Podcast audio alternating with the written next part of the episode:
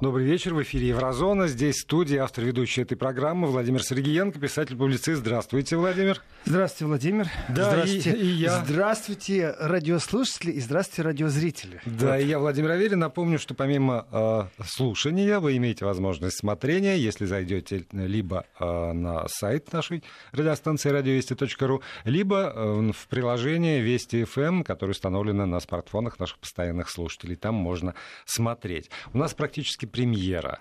В вечернем эфире мы Суббота. с вами... Еще не работает.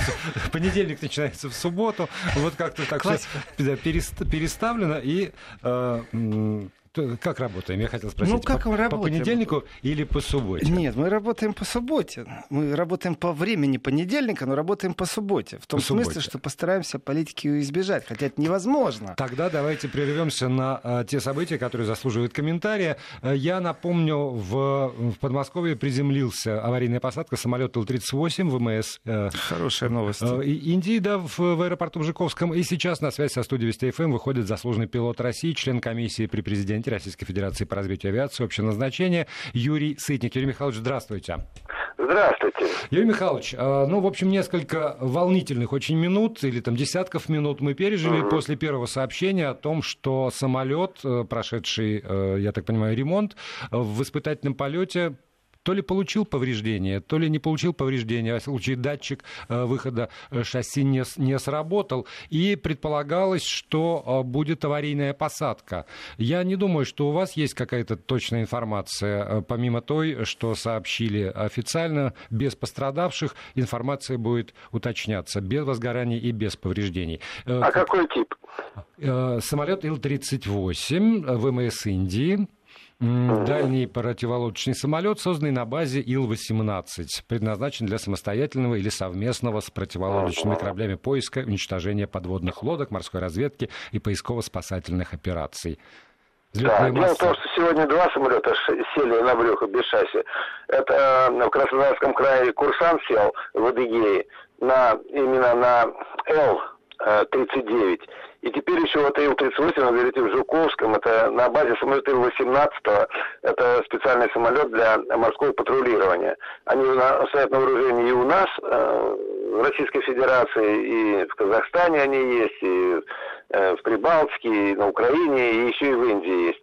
Вообще, такой самолет посадить без шасси, конечно, нужно мастерство иметь, чтобы не загореться, потому что там двигатель расположен довольно низко, и винтами он цепанул землю, ему, чтобы перед, перед приземлением нужно было выключить двигатели, чтобы двигатели не загорелись. Поэтому мастерство, которое проявили пилоты, ну, это возможно при соответствующей подготовке только. А скажите, пожалуйста, вот, может быть, я путаю, Ил-18 один из немногих воздушных лайнеров, который имеет свойство планировать. То есть, действительно, можно с выключенными двигателями, да, совершать какой-то... Ну, знаете, ну, практически все самолеты, у которых качество больше 13-15 единиц, они, в общем-то, при соответствующем пилотировании планируют. Вообще самолет, это вот само слово, сам летает.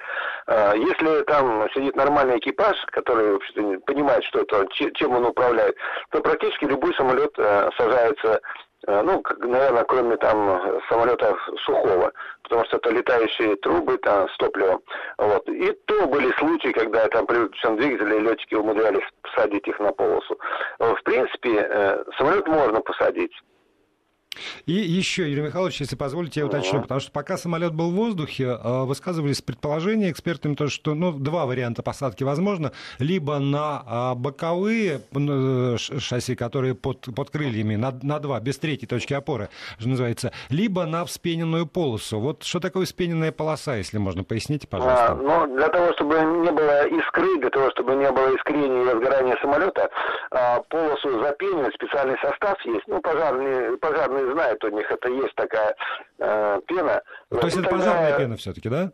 Да, да, она, самолет садится в эту пену, и возгорание не происходит, и самолет остается целым. В общем-то, в принципе, а то, что рядом с полосой садятся, как правило, на грунт. Но тут, скорее всего, у него передняя нога не вышла, а на основные шасси он опускает нос, и, естественно, это очень удар может быть очень э, приличным, потому что там довольно высоко, там около трех метров, где-то кабина пилота а, э, идет от полосы. Поэтому там след, ну, достаточно мастерства нужно иметь, чтобы не вовремя опустить нос, так сказать, задрать его, держать, держать, держать до последнего уже на скорости где-то она там примерно 120-140 км в час, она только опускается этот нос.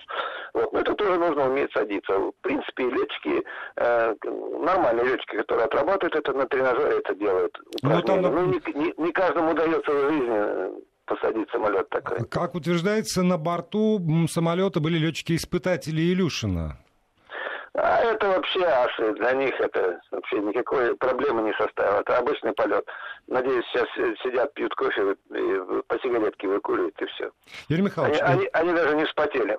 Юрий Михайлович, еще у меня к вам вопрос, он да. такого более общего порядка. Вот Ил-18, как пассажирские лайнеры, очень давно уже ушли в прошлое. Ему, может быть, uh люди, которым сейчас 30 лет, даже не представляют себе, о чем мы вообще разговариваем, что uh это за тип самолета. А военная авиация ведь переделанно используется. Это... Э, в силу того, что все там медленнее в военной авиации, или потому что все-таки это самолет, который ну, имеет очень большой запас прочности изначально? Вот вы знаете, в свое время, когда он а, выпускался, он назывался под названием «Москва». Вот. И в Лебурже он получил золотую медаль. То есть весь мир признал а, изделия Илюшинской фирмы лучшим в мире на то время. Это были, ну, в общем, а, 50-е годы. Вот. После он сначала был Ил-12, Ил-14, где-то, наверное, в 57-м, там, 56-м году уже первый Ил-18 вышел. Сначала были двигатели поршневые, потом турбореактивные поставили двигатели. Он модернизировался несколько раз, там количество топлива изменялось, э, авионика менялась. Но машина настолько прекрасная, что я до сих пор жалею, что э, тупорылое наше вот правительство на то время э, и коммунистическое, да и сейчас оно не лучше, э, вот, они просто закрыли этот проект. Нужно было поменять двигатели более экономичные, авионику понимать, э, поменять. Эта машина летала бы до сих пор по северам, до сих пор в мало населенных местах. Она до 100 кресел, вот, скорость у нее 550 км в час. Прекрасная машина, вот. Нет, наши вот выпустили Ту-154, давай пересаживать на Ту-154. Аэродромов нет, инфраструктуры нет. Ну, для зарубежа, для таких крупных населенных пунктов хорошая, замечательная машина, так же, как и Ил-62. Но нельзя э, те машины, которые очень удачные по, по жизни, очень хорошие, КБ отработало хорошо, нельзя просто так вот взять и снимать. А у вояк почему они долго летают? Потому что они мало летают, у них ресурсы остались. Эта машина может летать 50 тысяч и, и эксплуатироваться более 50 лет. Она состо... по состоянию эксплуатируется, там подделывают ее, если что-то там а, происходит с ней, и она может продолжать еще не один десяток лет летать. Спасибо большое за консультацию. На связи со студией Вести ФМ был Юрий Сытник, заслуженный пилот России, член комиссии при президенте Российской Федерации по развитию авиации общего назначения. Я напомню повод нашего разговора. Э, сегодня в подмосковном Раменском э, приземлился без пострадавших, без возгораний и повреждений самолет Ил-38 военно-морских сил Индии, который находился здесь, э, в нашей стране, на техническом обслуживании. И это самолет э, Ил-38 дальний, противолодочный, созданный на базе Ил-18. А, силовая нагрузка самолета состоит из четырех двигателей мощностью 4250 лошадиных сил каждый. Боевая нагрузка до 8 тонн 400 килограмм противолодочных бомб, торпед и морских мин. Имеет взлетную массу 68 тонн, боевой радиус действия 2200 километров, потолок э, высоты 8000 метров. Способен вести патрулирование на протяжении 14 часов непрерывно. Крейсерская скорость самолета 400 километров в час, максимальная 610 и дальность полета полета 6,5 тысяч километров. Вау!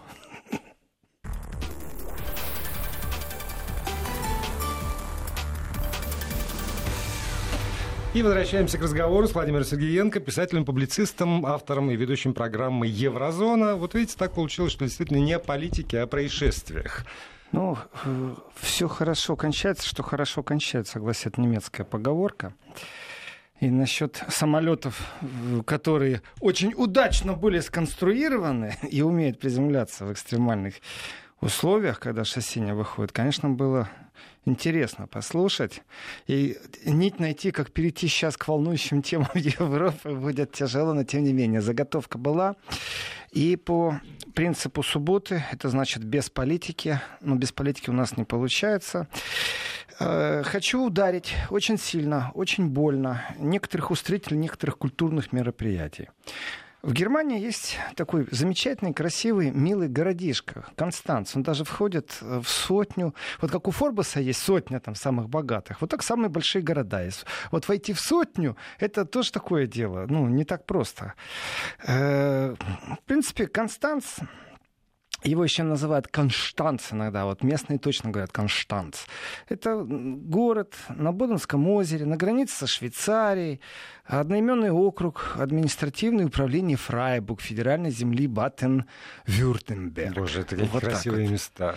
Очень красиво. И, например, простая, простая вещь. Вы знаете, население на 2011 год с точностью до человека было 84 693 человека. Театр в этом городе работает аж с 1600, не помню какого-то года, но в любом случае с, вот с 1600 какого-то года. Тоже такой хороший. 1607 э, года. Вот, работает у них театр. И чем же так прославился Констанцев в последнее время? Представляете, что они придумали в городском театре? Владимир, дорогие радиослушатели, дорогие радиозрители. Они решили 20 апреля, день рождения Гитлера, э, спектакль, э, который называется Майнкамп. Э, да, да, да, да, да, да, да, да. Спокойно, спокойно. Спектакль 20 апреля в современной Германии. Сейчас я потихоньку, не спеша, расскажу, кто придумал такой момент, в чем провокация, провокация ли. Э- и вообще, что, что это за такое свинство или не свинство? Тут есть о чем поговорить. И это не шутки далеко. Это и не пиар, и не реклама. Значит, есть такой в Германии шоумен Сердар Сумунджу. Сердар Сумунджу, такой, нужно говорить по-турецки, потому что он, хотя и немецкий шоумен, но на самом деле он... Э, с корнями. С корнями, как да. Он родился в Турции. Э, и это далеко не первая его такая попытка и выходка. Это не первый раз он делает вещи такого рода. Но что же в этот раз такого особо интересного было? Потому что Майнкамф уже были чтения в Германии, которые в тот момент, когда было запрещено, читали так, что люди умирали со смеху. То есть, ну вот в клоунаду превратили чтение Майн Кампфа. Потому что сценически разрешено было. Майн Кампф был запрещен, а сценически разрешено было.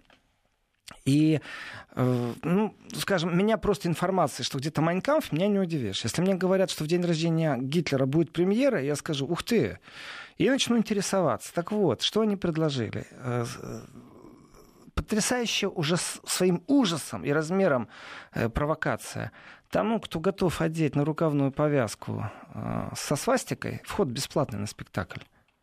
То есть они в преддверии спектакля дали анонс, что... Отличная идея. Правда? Отличная идея. Вот кто наденет э, повязку со свастикой, тот может бесплатно прийти и получить билет.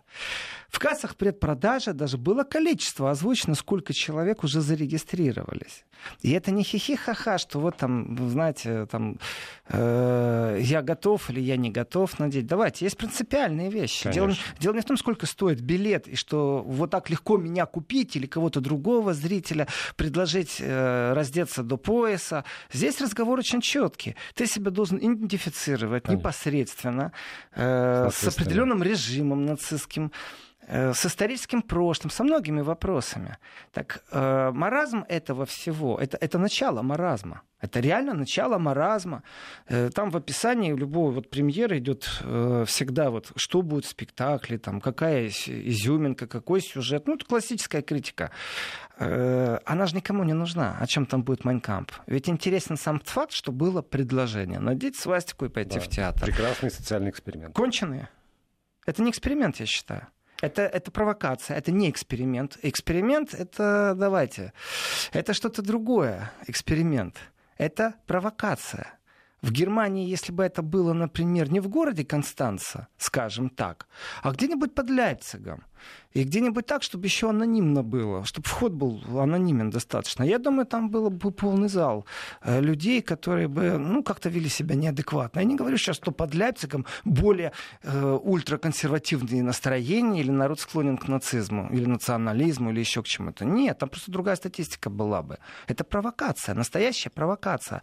И они ее продлили дальше. Они, конечно же, Владимир, почему я говорю, что это не эксперимент? Они, конечно же, стали отстаивать то, что это социальный социальный эксперимент, да. что они хотят посмотреть на общество. И они, да. как режиссер, вот они такую провокацию задумали. Театр вполне имеет э, право, и очень, очень хорошая идея. Мне правда нравится. Нравится, да? Очень нравится. А давайте устроим спектакль, например, «Крым наш, Крым не наш». И пусть э, каждый в зале оденет парик судьи и проголосует. Крым наш, Крым не наш. И, и тоже в Европу запустим. Да это не разрешит никто. Идея-то не свежа и не нова, вот сделать такой. Нет, в Европе не надо. А, Знаете, а, а здесь вполне. Почему здесь, нет? Здесь да, но да. здесь и так есть определенное мнение, есть колебания вокруг этого мнения, есть дискуссия, а там же этого нету. Там есть факт, который тебе спустили сверху. Я сейчас расскажу о самолете. Вот как получить, если вы говорите происшествие, то давайте я расскажу о самолете. Э, на территории Германии была театральная постановка, замечательная. Смысл и сюжет ее написал э, адвокат, который был причастен к одному делу. Значит, ситуация такая, э, и в этом заключается сюжетная линия. Э, террористы захватили самолет. Известно, что этот самолет должен спикировать э, на стадион, на котором собралось 100 тысяч болельщиков. Идет матч. И военный получает приказ сбить этот самолет. И он отказывается выполнять этот приказ. Э, на чашу весов идет жаркая дискуссия, и спектакль построен в виде суде, суда. Угу. И вот в судебном слушании выслушивается аргументация прокурора и аргументация судьи, свидетелей, которые высказываются. И вот подсудимый, который отказался выпустить ракету, он выступает с точки зрения человеческой. И абсолютная прагматика звучит. Вы знаете, тут 200 человек, а здесь 100 тысяч. Лучше пожертвовать 200 людьми, а вот у него рука не поднимается, но он под приказом. И вокруг этого завернут был сюжет. И окончание спектакля выглядело так. Когда вот уже подходили к финалу, э, включался свет в зрительском зале, и зрителям э, предлагали проголосовать. Казнить или помиловать вот зрителям. И вот это уже социальный эксперимент, потому что это очень просто делается, даже на больших митингах и на больших э, таких демонстрационных сборищах есть возможность проголосовать за любое публичное письмо, там, призыв правительства. Делается очень просто. Раздаются карточки, одна сторона зеленая, другая красная. Э, но в прошлом году на демонстрации в поддержку права женщины на аборт, без там, спецразрешения и прочее, э, собралось, я не знаю, ну то есть семь было людей, просто подняли карточку, фотографируются, а потом считают, сколько зеленых пунктиков было, это кто за, кто сколько красных. И потом количество петиций. Вот они это отправили, э, куда они считали нужным, там в Европарламент, в Бундестаг. То есть, когда в зале сидели, им билеты продавали, они должны были принять решение, помиловать вот этого военного или не помиловать. И вся дискуссия идет, ведь он человек в первую очередь, а во вторую случае военный. Но ведь он дал присягу, может или не может он нарушить присягу, вообще его ли это право. Дискуссия очень сильная. И я на месте судьи, не знаю тонкостей, и весь спектакль был посвящен этим тонкостям, я не знаю, какой бы я лично, как личность, вынес да. приговор. И я хочу попасть на такой спектакль, чтобы задуматься, что выше, а что правильнее. Может, я оправдаю действия правительства, когда оно действительно включает машину репрессий, например, после такого спектакля. Э, может, я, наоборот, не оправдаю и скажу, что, вы знаете, ну, такое, все в руках Господних. И вот эта конфронтация, этот разговор со зрителем, он уместен. Когда включился свет в зале, и зал голосует, как бы оно ни было, сам факт и озвучка вот этих процессов, она уже важна, чтобы мы об этом подумали. Э, и это, конечно же, социальный эксперимент, это театральная постановка, которая социальный эксперимент. Но продолжается дальше провокация. Они предложили, что э, ведь это... Давайте так, еще есть понятие пиара и реклама к себе привлечь внимание, чтобы все тебе говорили, это тоже здорово, это тоже прекрасно. Да, тоже Здесь надо э, понимать еще некоторые аспекты. Только что в Германии э, был в Берлине непосредственно кип-атак. Кипа это головной э, убор, угу. который идентифицирует э, иудеев иудеев, то есть по религиозному признаку, скажем так. И э, в Берлине проходит демонстрация, которая называется «Берлин носит кипу». Вот как это называлось. День кипы. Почему? Потому что уже еврейская община говорит, что народ, не носите, пожалуйста, э, кипы в таких-то и в таких-то кварталах Берлина. Почему? Потому что только что вот опубликовали, где молодой парень там напал на угу. другого молодого парня, видео. Просто так, потому что у него кипа. Притом район далеко не там не турецкий, не албанский, не сирийский, не беженский. То есть не гетовский район, привилегированный район Берлина это был.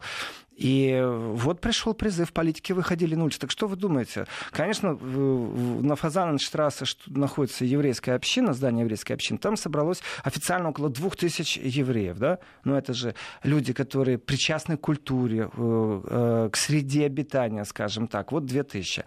И политики призывали, чтобы в Берлине, в разных местах э, люди демонстрировали немного другую гражданскую позицию.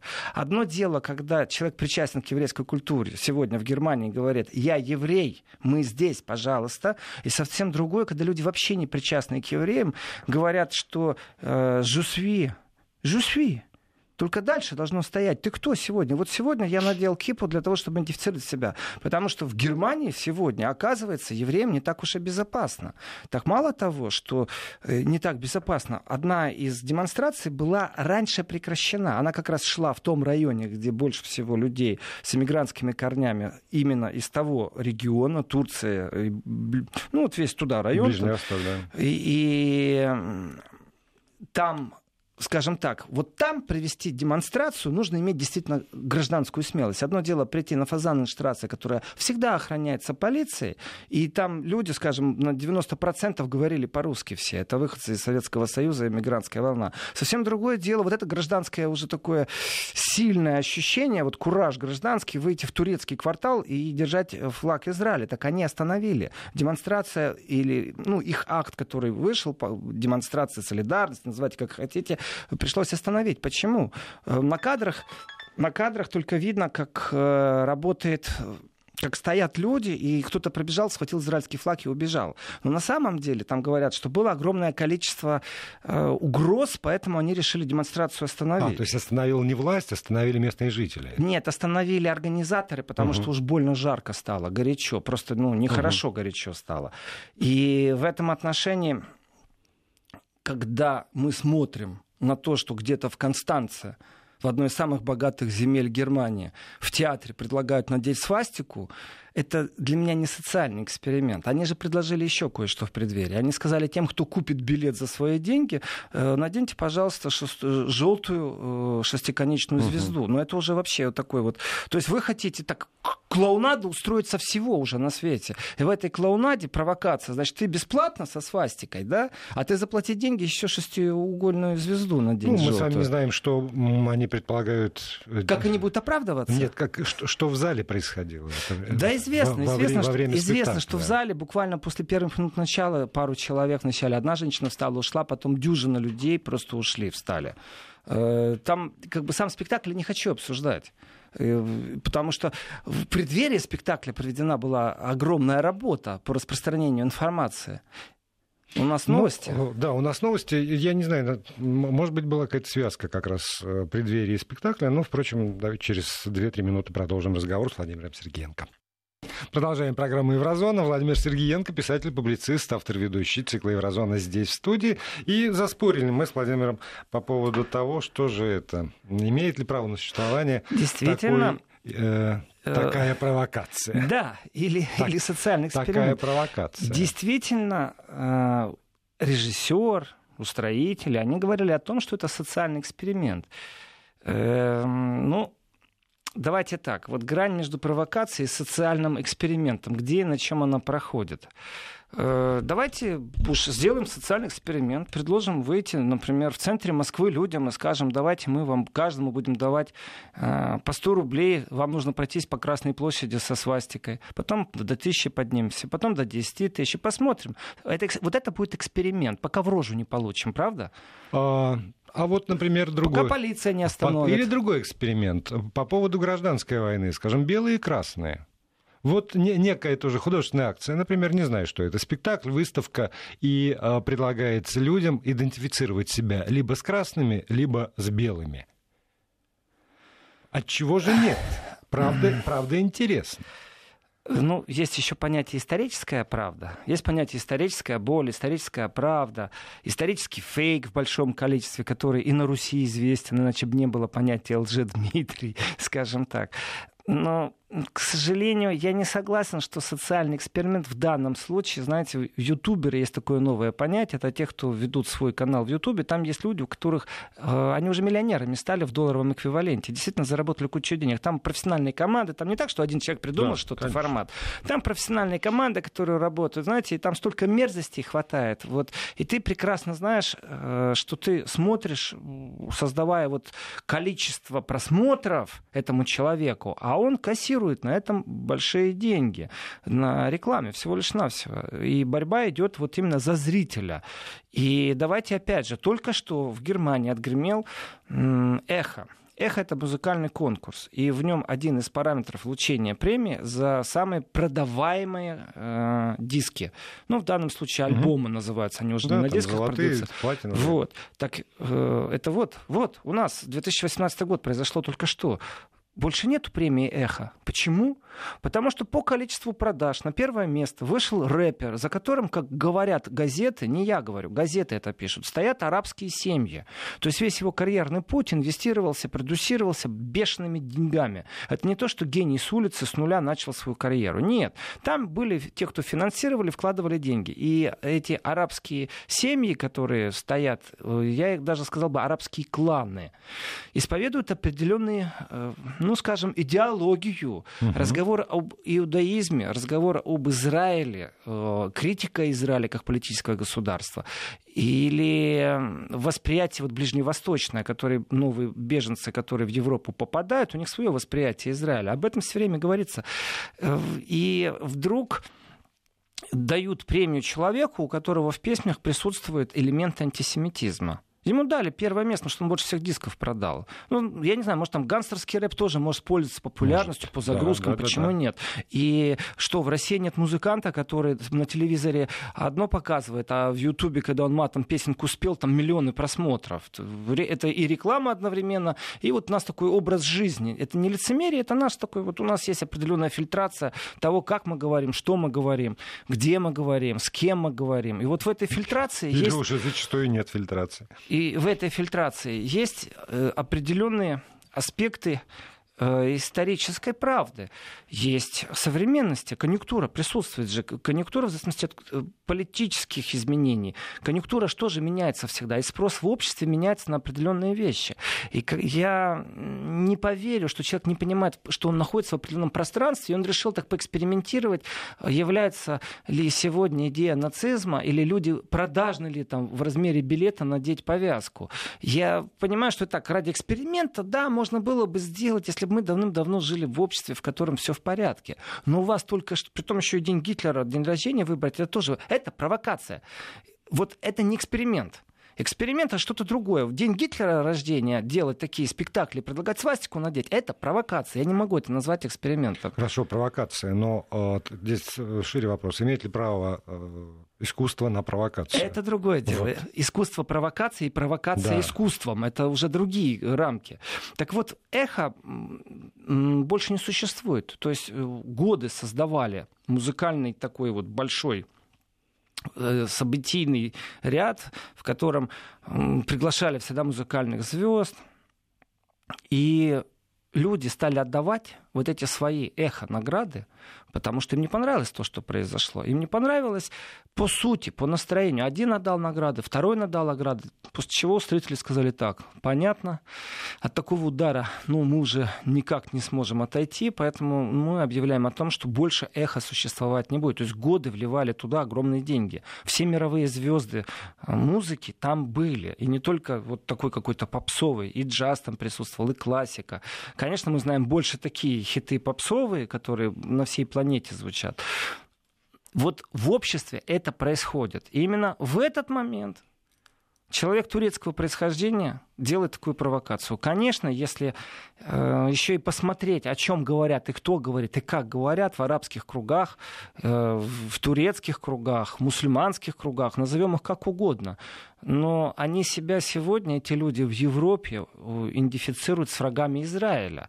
И не просто так в Германии появилось рабочее место, которое называется «уполномоченный по антисемитизму». Ну вот не просто так правительство просто учредило так. такое рабочее место, извините. Ну, мне сложно тут стать на какую-то сторону, потому что я могу предположить, что человек турецкого происхождения с, с, равным, э, с равной вероятностью может э, быть и э, антисемитом, и может очень э, переживать нарастание антисемитских настроений в Германии, и именно поэтому, будучи ярым защитником там, демократических европейских ценностей, э, несмотря на свое турецкое происхождение, готовить такую провокацию как раз как э, с его точки зрения ответ, для того, чтобы ужаснулись, чтобы, чтобы в итоге общество ужаснулось, когда значительная часть выберет свастику для того, чтобы прийти на этот спектакль бесплатно. Ну тогда нужно делать эксперимент если делать эксперимент, значит, первое, что сказал уполномоченный, одно из первых его заявлений, то, что он будет делать и как он будет делать. И вообще, э, у кого зарплату он получает? Он получает Министерство внутренних дел, уполномоченный по антисемитизму. Он попросил статистику э, происшествий, потому что в обществе замалчивается, вот, э, кто этим занимается. А ведь действительно, если посмотреть на карту Европы, абсолютное большинство делает вид, что ничего этого не было. Они закрывают глаза. Угу. Есть только две стороны, которые говорят, э, -э ау, забыли. Вот здесь был Советский Союз, который вас, гадов, фашистов, э, бил и загнал вашу гадину назад ваше логово и уничтожил. И есть еще государство Израиль, которое это делает. Советского Союза нет, а Израиль, э, ну, скажем так, как государство, как аппарат государства, он, конечно же, не самое любимое государство на Ближнем Востоке, и настроение там очень сильно антиизраильские, вне Израиля. Конечно же, он, скажем так, окружен идеологическими иногда врагами. И попадая в Германию вдруг, они видят, что там же они не видят, у них свои настроения. Они попали, они еще не ассимилировались к европейским европейским ценностям. Одно дело европейцы, но другое дело, что нужно уже считаться с тем, что у нас в обществе пришли пару миллионов сегодня беженцев, у которых совсем другие взгляды на жизнь. И они достаточно агрессивны. И запросив статистику по преступлениям на почве антисемитизма, конечно, очень правильный шаг. Ведь замалчивание идет. Замалчивание, давайте посмотрим мейнстрим, сколько там уделено времени, чему, как, как это все работает, пропаганда. Э, был момент, это тоже имеет к этому отношение, когда вдруг ни с того ни с сего машина пропаганды стала раскручиваться против э, собак собак, боевых собак, угу. которые имеют определенную особенность. Они могут в какой-то момент не слушать больше хозяина. И если такая собака, не слушая хозяина, простая, может просто укусить останется синяк, то если это боевая собака, то у этой собаки такой укус, что это опасно для жизни.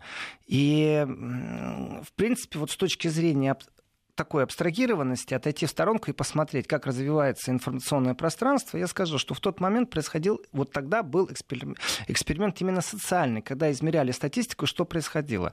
Там произошел несчастный случай, в Германии э, погиб ребенок, собака сорвалась, погиб ребенок, бультерьер э, покусал, и начали вести дискуссию в обществе о том, что вот этих бультерьеров появилось слишком много, хозяева слишком наглые, как правило, все в спортивных костюмах ходят, и золотые золотыми цепями на шее и ведут себя очень агрессивно. И приструнить их очень тоже никак не получается.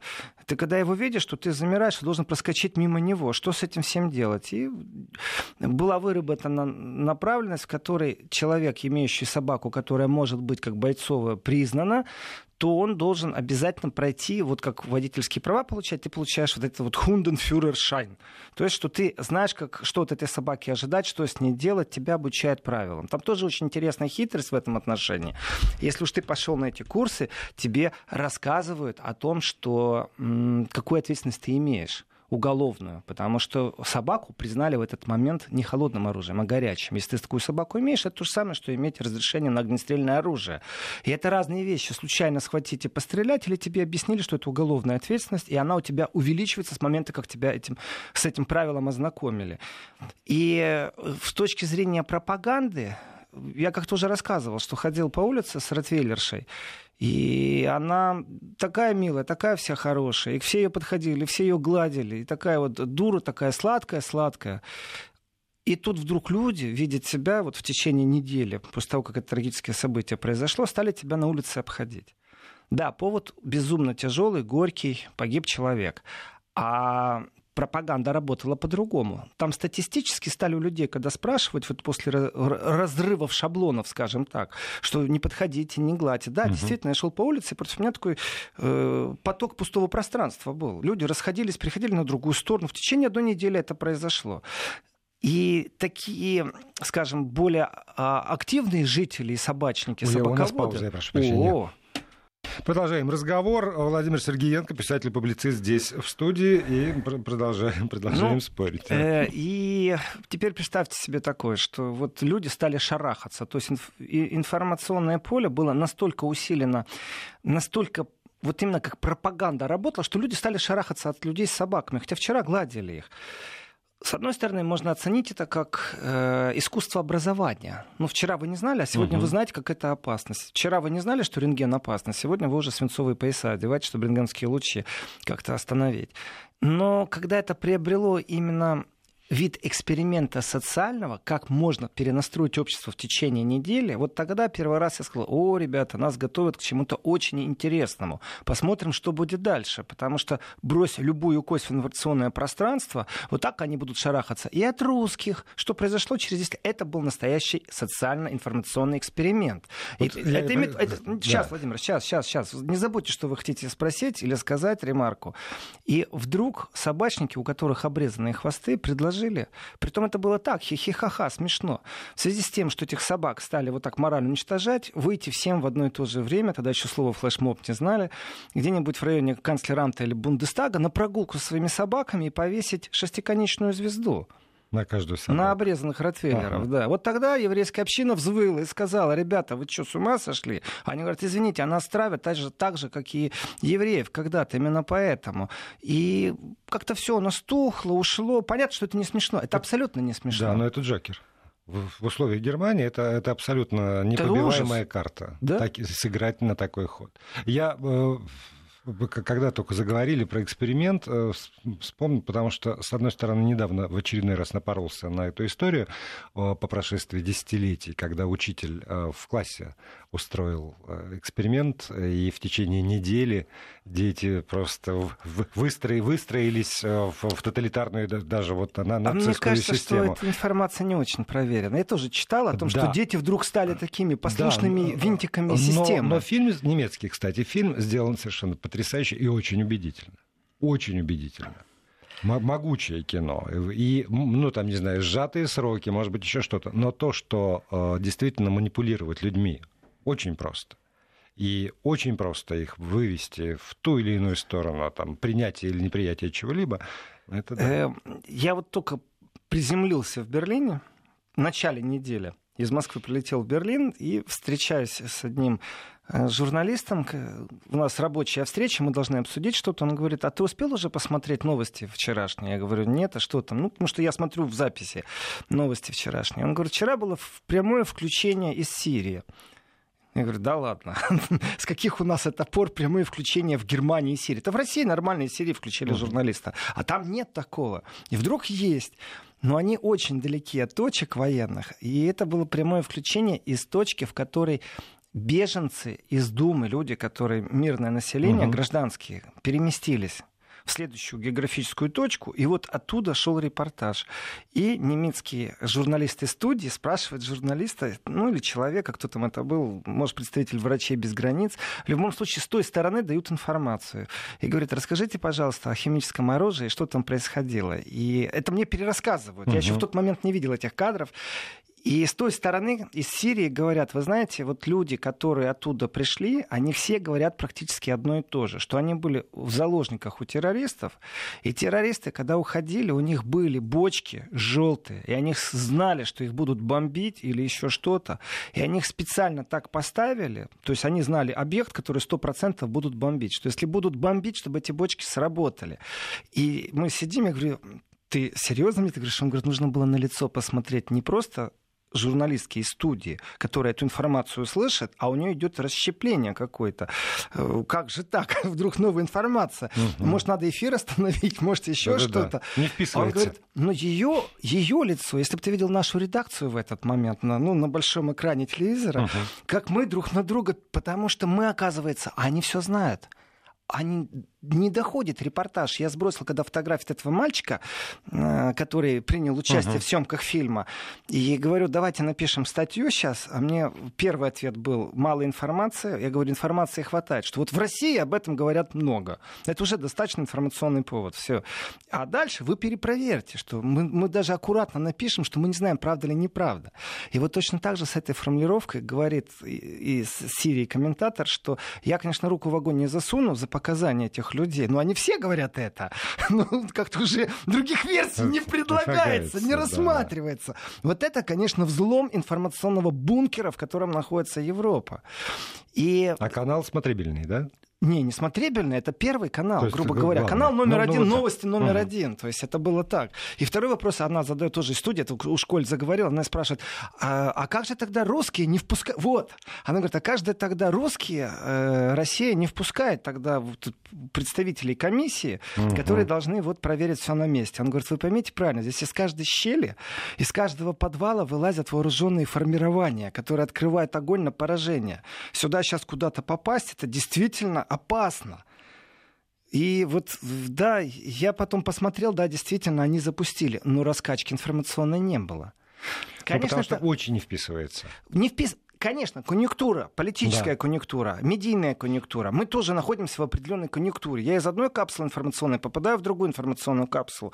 Я иногда вот рассматриваю, насколько контраст черно-белый, а иногда он не черно-белый, иногда он красно красно, кровавый. кровавый да. И но плевать этом, не хотели. Но на, при этом канал всегда может отчитаться и, так сказать, видите, мы, мы показали и альтернативную точку зрения, и в случае чего на щит этого носить. И изменилось, изменилось. Это пусть вот... один раз, пусть потом никак не, под, не поддержано, но галочка А поставлена. сарафановое радио работает. Мне сказали, я сейчас об этом рассказал многим миллионам, сарафановое радио сработало. То есть а, ведь не то, что они сказали правду, интересно, а то, что вообще это оценивается как какой-то гражданский кураж, как что-то новое. Вау, они об этом заговорили, наконец-то. Да. а же, раньше, значит, вы молчали. Вот надо же, журналисты зрения. заговорили. Прорыв. Нет, это, это безумно сильный прорыв. Над этим прорывом работает огромное количество людей, над информационным прорывом. И вот я вернусь все-таки к теме антисемитизма в Германии. Одно дело эксперимент, другое дело искусство провокации. Конечно, в искусстве много провокаций. Всегда были, есть и будут, да. Э, но иногда эти провокации очень неуместны. Особенно в день рождения Гитлера, особенно в Германии, особенно когда только что премию э, со скандалом закрыли, уничтожили, стерли. Все, ее нет больше. Люди повозвращали призы именно за антисемитизм.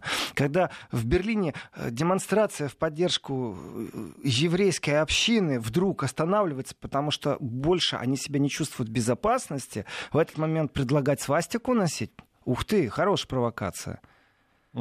За бесплатный билет, Продолжим. Да? Через несколько минут Владимир Сергеенко остается с нами.